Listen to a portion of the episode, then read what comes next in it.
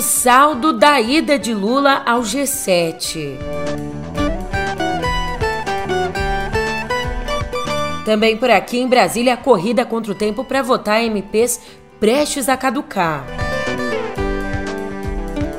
Por fim, em reação à cassação de Dallagnol, a oposição quer CPI para investigar o TSE e o Supremo.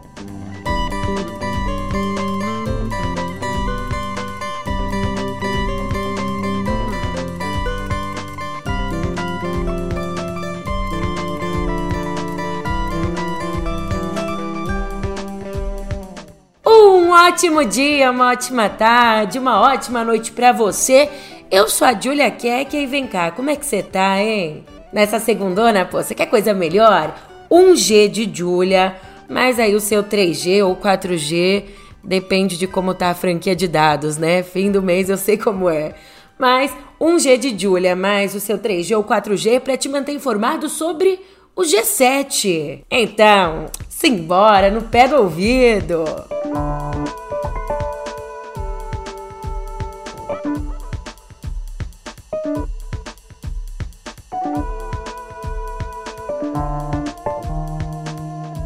Podre, podre, podre. Hoje esse abre foi podre, eu reconheço. Eu não consegui fazer uma analogia melhor do G. Pensei, G, Julia, uhum, uhum. 3G, mas o que importa, você sabe, é o conteúdo. Por isso, eu te digo que ele foi o primeiro líder dos países convidados para a cúpula do G7 em Hiroshima a ser recebido pelo premier japonês, o Fumio Kishida. Além disso, uma promessa de empréstimo subsidiado de um bilhão de reais. Reuniões bilaterais com 11 autoridades internacionais. Tudo isso tudo isso acabou sendo ofuscado pelo fato do Lula não ter se encontrado com o presidente ucraniano Volodymyr Zelensky. O europeu chegou ali de surpresa à cúpula, pediu uma reunião bilateral, mas por incompatibilidade de agendas, não foi possível. O Lula chegou a explicar que a equipe dele marcou um horário, mas o Zelensky não compareceu. Os meus diplomatas estão aqui. Eles marcaram uma agenda com o Zelensky às 15h15. Às 15h15 nós recebemos um recado de que o Zelensky estava atrasado. E eu atendi o presidente do Vietnã.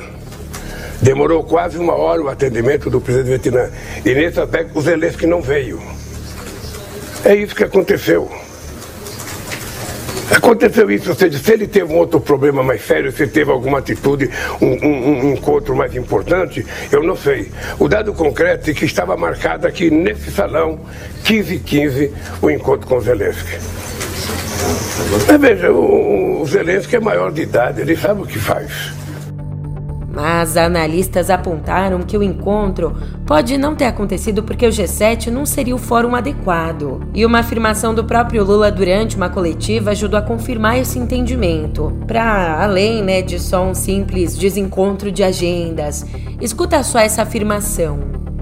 Eu, eu sinceramente, eu não vim para o G7 para discutir a guerra da Ucrânia. Eu disse no meu discurso que a discussão da guerra da Ucrânia deveria estar sendo feita na ONU. Eu sou presidente há cinco meses e nunca fui convidado para uma reunião na ONU para discutir a guerra. É na ONU que tem que ter. Inclusive, a gente poderia antecipar a Assembleia Geral, que é feita em setembro, para junho, para julho, para discutir a guerra. Vamos colocar todos os membros da ONU, vamos trazer Putin e Zelensky para eles falarem, sabe? e vamos abrir um debate franco e aberto aonde? Na ONU, que é o espaço.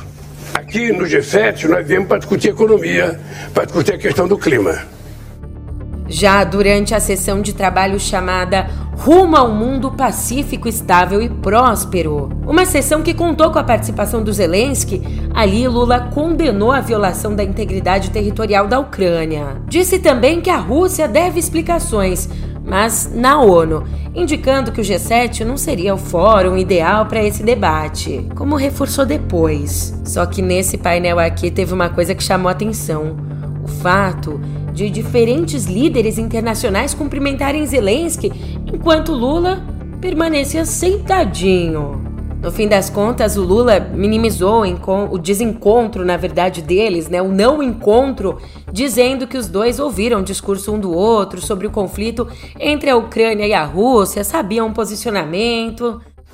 Eu ouvi atentamente o discurso do Zelensky no encontro, ele certamente ouviu o meu discurso atentamente no encontro, e eu continuo com a mesma posição que eu estava antes. Eu estou tentando com outros países, com a, a Índia, com a China, com a Indonésia e outros países construir, sabe, um bloco para tentar construir uma política de paz no mundo. Já o Zelensky, ao ser questionado se ficou decepcionado, ele disse ironicamente que achava que Lula é quem deve ter ficado desapontado. Я думаю, це його e eu trago aqui então a análise do fera Oliver Stunkel, que diz, abre aspas, a hesitação de Lula depois do pedido do presidente da Ucrânia, Volodymyr Zelensky, depois do pedido de uma reunião bilateral, essa hesitação causou a impressão de que o Lula está emparedado e indeciso sobre como agir para melhor preservar sua narrativa de neutralidade. Fecha aspas. Quem trouxe um outro ponto aqui interessantíssimo foi a professora Fernanda Manhota, que aponta que defender de forma seletiva princípios como respeito à integridade territorial, relativar consensos construídos no campo multilateral e fechar os olhos para graves violações de direitos humanos definitivamente não contribuirá para que sejamos levados a sério nas grandes mesas que endereçam as questões globais. Fecha aspas. Enquanto isso, eu tava só falando lá de fora e Brasília já tá aqui, ó, a todo vapor. Enquanto isso, a partir de amanhã o Congresso se debruça, se mobiliza todo para acabar de votar oito medidas provisórias que caducam no comecinho do mês que vem, dia 1 de junho. Dessas oito MPs, seis foram editadas por Lula, mas só três têm suas comissões mistas já formadas. Por exemplo, o relatório da MP do Bolsa Família já foi aprovado pela comissão, mas ainda tem que ser votado no plenário da Câmara e do Senado. Então, qual o cronograma? A apresentação do relatório final e a votação do parecer sobre a reorganização da esplanada dos ministérios? Esses dois pontos devem acontecer na quinta. E só depois disso que a votação geral em plenário pode acontecer. Já a comissão da MP que recria o programa Minha Casa Minha Vida deve terminar no dia 14 de junho. Frente a esse cenário, como o tempo não espera, os governistas tentam outros caminhos, como incluir os principais trechos como emendas em PLs que já estão mais avançados no Congresso. Lembrando, né, que desde o começo do ano, o senhor Arthur Lira, o presidente da Câmara, e o Pacheco, presidente do Senado, desde o começo do ano, eles têm brigado, divergido sobre o rito de tramitação das MPs. Falando em projetos, você não esquece não, hein? Reforma tributária. Ela deve ser pautada ainda nesse primeiro semestre. O próprio Lira acabou de dizer que, abre aspas, depois da votação do arcabouço, nós teremos ainda junho e julho para terminarmos essas discussões e conseguirmos pautar no plenário da Câmara ainda antes do recesso do fim de julho. Fecha aspas. Ainda na Casa do Povo, que beleza, um outro bafafá da Câmara. Você sabe, o Deltan Dallagnol foi cassado pelo TSE. Daí que, em represália à cassação do ex-deputado, políticos de oposição querem tirar do papel a CPI do abuso de autoridade. Você cuidado, hein? Que você vai abrir o seu armário de casa, vai desabar uma CPI na sua cabeça. CPI para todo canto. O que, que é isso? Essa CPI aqui, na verdade, ela foi pedida em novembro do ano passado pelo deputado Marcel Van Hatten. Portanto, com a cassação do Dallagnol, ela volta a ganhar força. E o requerimento fala especificamente em investigar atos do TSE e do Supremo Tribunal Federal. Aliás, ontem à tarde, o Deltan participou de uma manifestação em Curitiba organizada pelo MBL. Uma manifestação que reuniu algumas centenas de pessoas em frente à sede local do MPF. Ali ele disse que vai lutar até o fim para reaver o mandato. Mandato cassado por tentativa de burlar a lei da ficha limpa. Começaram roubando o nosso país. Começaram roubando a nossa justiça. E avançaram roubando a nossa dignidade. Agora eles querem roubar a nossa voz. Agora eles querem roubar os nossos votos. Agora eles querem roubar a democracia. Mas nós não vamos permitir, nós vamos lutar por. Justiça! Justiça! Deltão, o povo tá com você. A meia dúzia aí de povo que tava com você aí na manifestação. O resto eu não sei. Eu não boto minha mão no fogo, não. Outra Outra figura que vem da Câmara, a deputada Carla Zambelli, está internada numa UTI de Brasília com Covid. Ela, na verdade, foi diagnosticada já no hospital DF Star, onde acabou se internando por conta de um mal-estar súbito, como ela mesma disse. E nos próximos dias a Carla deve ser transferida aqui para São Paulo, por mais que um comunicado do hospital diga que a deputada está assintomática há cinco dias. A Zambelli, que diz não ter se vacinado por recomendação médica, acredita ter contraído o vírus na Coreia do Sul. E a gente não pode se esquecer, né? Durante a pandemia, ela foi uma daquelas que se agarrou à cloroquina, um remédio que não tem eficácia contra a Covid e que fez campanha contra a vacinação.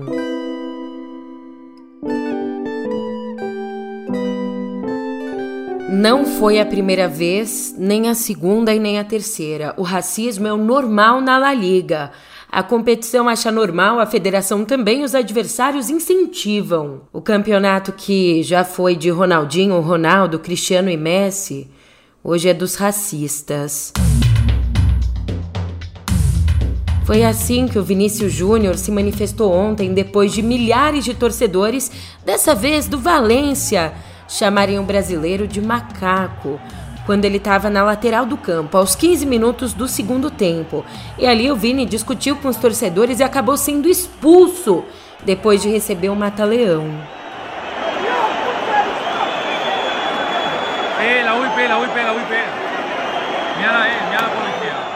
O Valência, que ganhou a partida em casa por 1 a 0, condenou o episódio, mas disse que foi um fato isolado, enquanto o presidente da La Liga, o Javier Tebas, gostou das críticas do Vini e disse que ele deveria se informar. É, imagina só, ele estava errado sobre aquilo que ele sentiu na própria pele. Ainda bem que o Vini não se calou e rebateu o posicionamento do dirigente, dizendo: Omitir-se só faz com que você se iguale a racistas. Não sou seu amigo para conversar sobre racismo. Quero ações e punições. Hashtag não me comove, fecha aspas. Já o Carlo Ancelotti, o técnico do Real, que minimizou já outras situações envolvendo racismo, ele saiu em defesa do jogador afirmando, abre aspas, nunca me aconteceu, assim não. É inaceitável. A La Liga tem um problema que não é Vinícius, ele é a vítima. O que fazer? Não se pode jogar futebol assim, fecha aspas. Bem, sobre tudo isso, mas na esfera jurídica, o Ministério da Igualdade Racial do nosso governo brasileiro informou que vai notificar as autoridades espanholas e a La Liga sobre o caso. Bicho, é luta atrás de luta. No campo, no digital, inclusive no digital, dessa vez, sob o argumento de que só pode divulgar dados dos usuários com ordem judicial. O Telegram não está colaborando com a Polícia Civil de São Paulo, respondendo genericamente a investigações sobre o comércio de pornografia infantil dentro da plataforma. Só para você ter uma ideia, esse ano, tá? Só pegando esse ano, a Delegacia de Combate à Pedofilia recebeu 129 denúncias desse tipo. Denúncias de venda de conteúdos pornográficos infantis em grupos do Telegram. E tem mais. No ano passado foram 339 denúncias, totalizando então 468 casos. E ainda, mesmo não fornecendo os dados dos usuários que estão sendo investigados, a empresa se defendeu dizendo que, abre aspas, processa todas as solicitações das autoridades policiais no Brasil e as cumpre, dentro dos limites da lei, de sua política de privacidade e das limitações técnicas da plataforma. Fecha aspas. Vale dizer, aliás, é bem importante dizer que, em meio a tudo isso, o Telegram está prestes a ficar sem representação legal aqui no Brasil, já que o escritório Campos Tomás e Meirelles Advogados Associados vai deixar de prestar serviço como procurador do app. Fora do Brasil, tem uma galera que tá fazendo barulho. Fontana de Trevi. Ontem, as águas de um dos principais cartões postais de Roma foram escurecidas por manifestantes da organização ambiental Last Generation, que Com essa intervenção, queriam alertar sobre as recentes inundações na Itália. Inundações que mataram ao menos 14 pessoas e desalojaram 36 mil. Então, para isso, para escurecer as águas, chamar atenção para o assunto, eles lançaram na fonte um líquido à base de carvão. Em seguida, foram contidos pela polícia. Agora, ali pertinho, no sul da Itália, o aeroporto de Catânia foi fechado porque o Etna, um dos vulcões mais ativos do mundo, entrou em erupção, expelindo fumaça e cinzas. Várias cidades sicilianas foram cobertas pelas cinzas.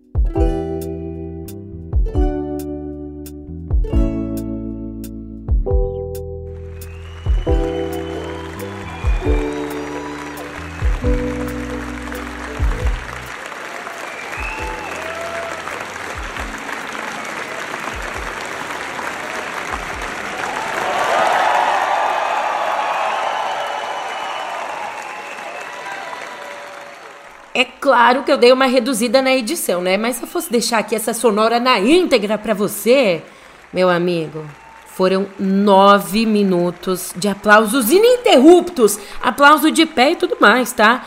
Em Cannes, essa foi a reação da plateia a Killers of the Flower Moon, a nova obra-prima de Martin Scorsese, exibida pela primeira vez no festival, estrelado por, não, olha esse elenco aqui, Leonardo DiCaprio, Robert De Niro e Lily Gladstone.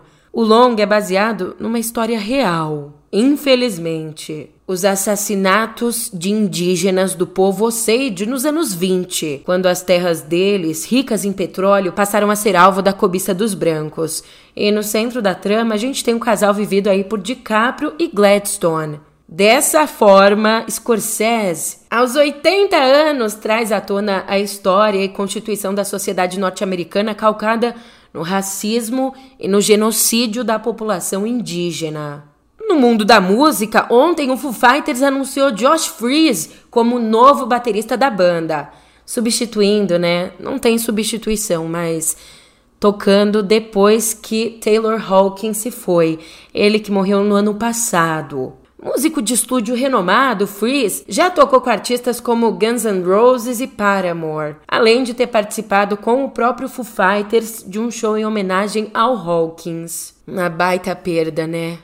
Aliás, a gente tem uma outra perda vinda agora do mundo da literatura. Nas décadas de 70, década de 80, também um grupo de autores redefiniu a literatura do Reino Unido e, por tabela, do mundo todo. E nesse fim de semana, um dos mais destacados entre esses escritores, o Martin Amis, morreu de câncer no esôfago aos 73 anos. Filho de Kingsley Amis, outro gigante da literatura inglesa, Martin publicou o primeiro livro dele, o premiado The Rachel Papers, em 1973, sendo ali mesmo reconhecido pelo público e pela crítica como um grande contador de histórias, por mais que dissesse que a linguagem é que era a parte mais importante. Como costumava repetir, tramas só interessam em livros de suspense.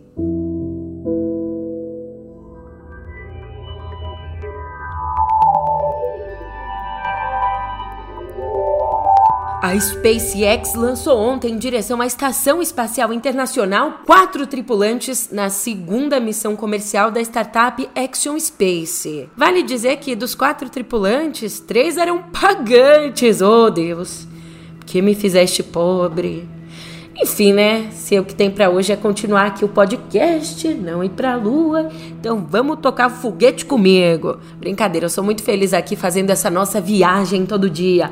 Enfim, essa também é a primeira missão a levar astronautas da Arábia Saudita para a estação espacial. Os tripulantes decolaram a bordo da espaçonave Crew Dragon num foguete Falcon 9. A partida aconteceu às 6h37 da tarde, em horário de Brasília. O foguete saiu da Flórida, nos Estados Unidos. E ali em órbita, durante oito dias, os astronautas vão trabalhar em pesquisas e projetos científicos. Mas eu sei que você também é fofoqueiro e tá pensando aí quem são os que nasceram de sorte pra lua e agora estão no espaço, né? A missão, para matar essa sua curiosidade, ela está sendo liderada pela diretora de voos espaciais tripulados da Action Space, a Peggy Whitson. Ela é quem foi na faixa. Agora, juntam-se a ela pelo money, money, money o Sr. John Sofner, um estadunidense fundador da empresa de hardware Duraline Corp, e ainda dois sauditas, Ali Argani e Hayana Barnawi. A Hayana é pesquisadora de células tronco e a Arábia Saudita está custeando o voo dos seus dois cidadãos.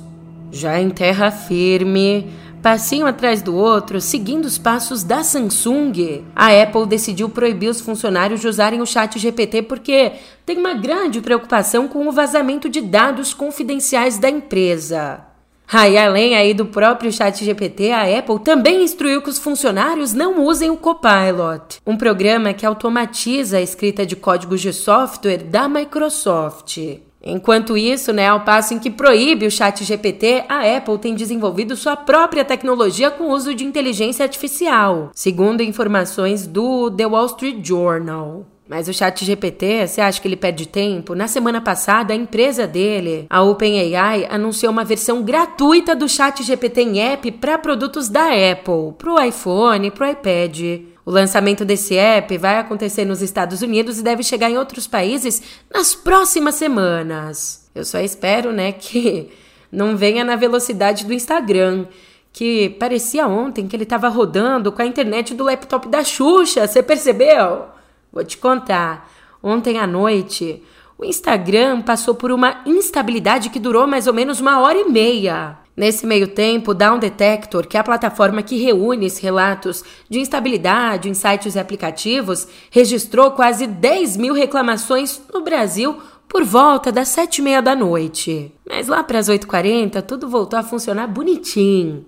Além do Brasil, países como Estados Unidos, Canadá, México, Chile, Argentina e Nova Zelândia também foram afetados. Agora, falando sério, eu que fui afetada pela canseira. Ô, domingueira deixa a gente bodeado, né?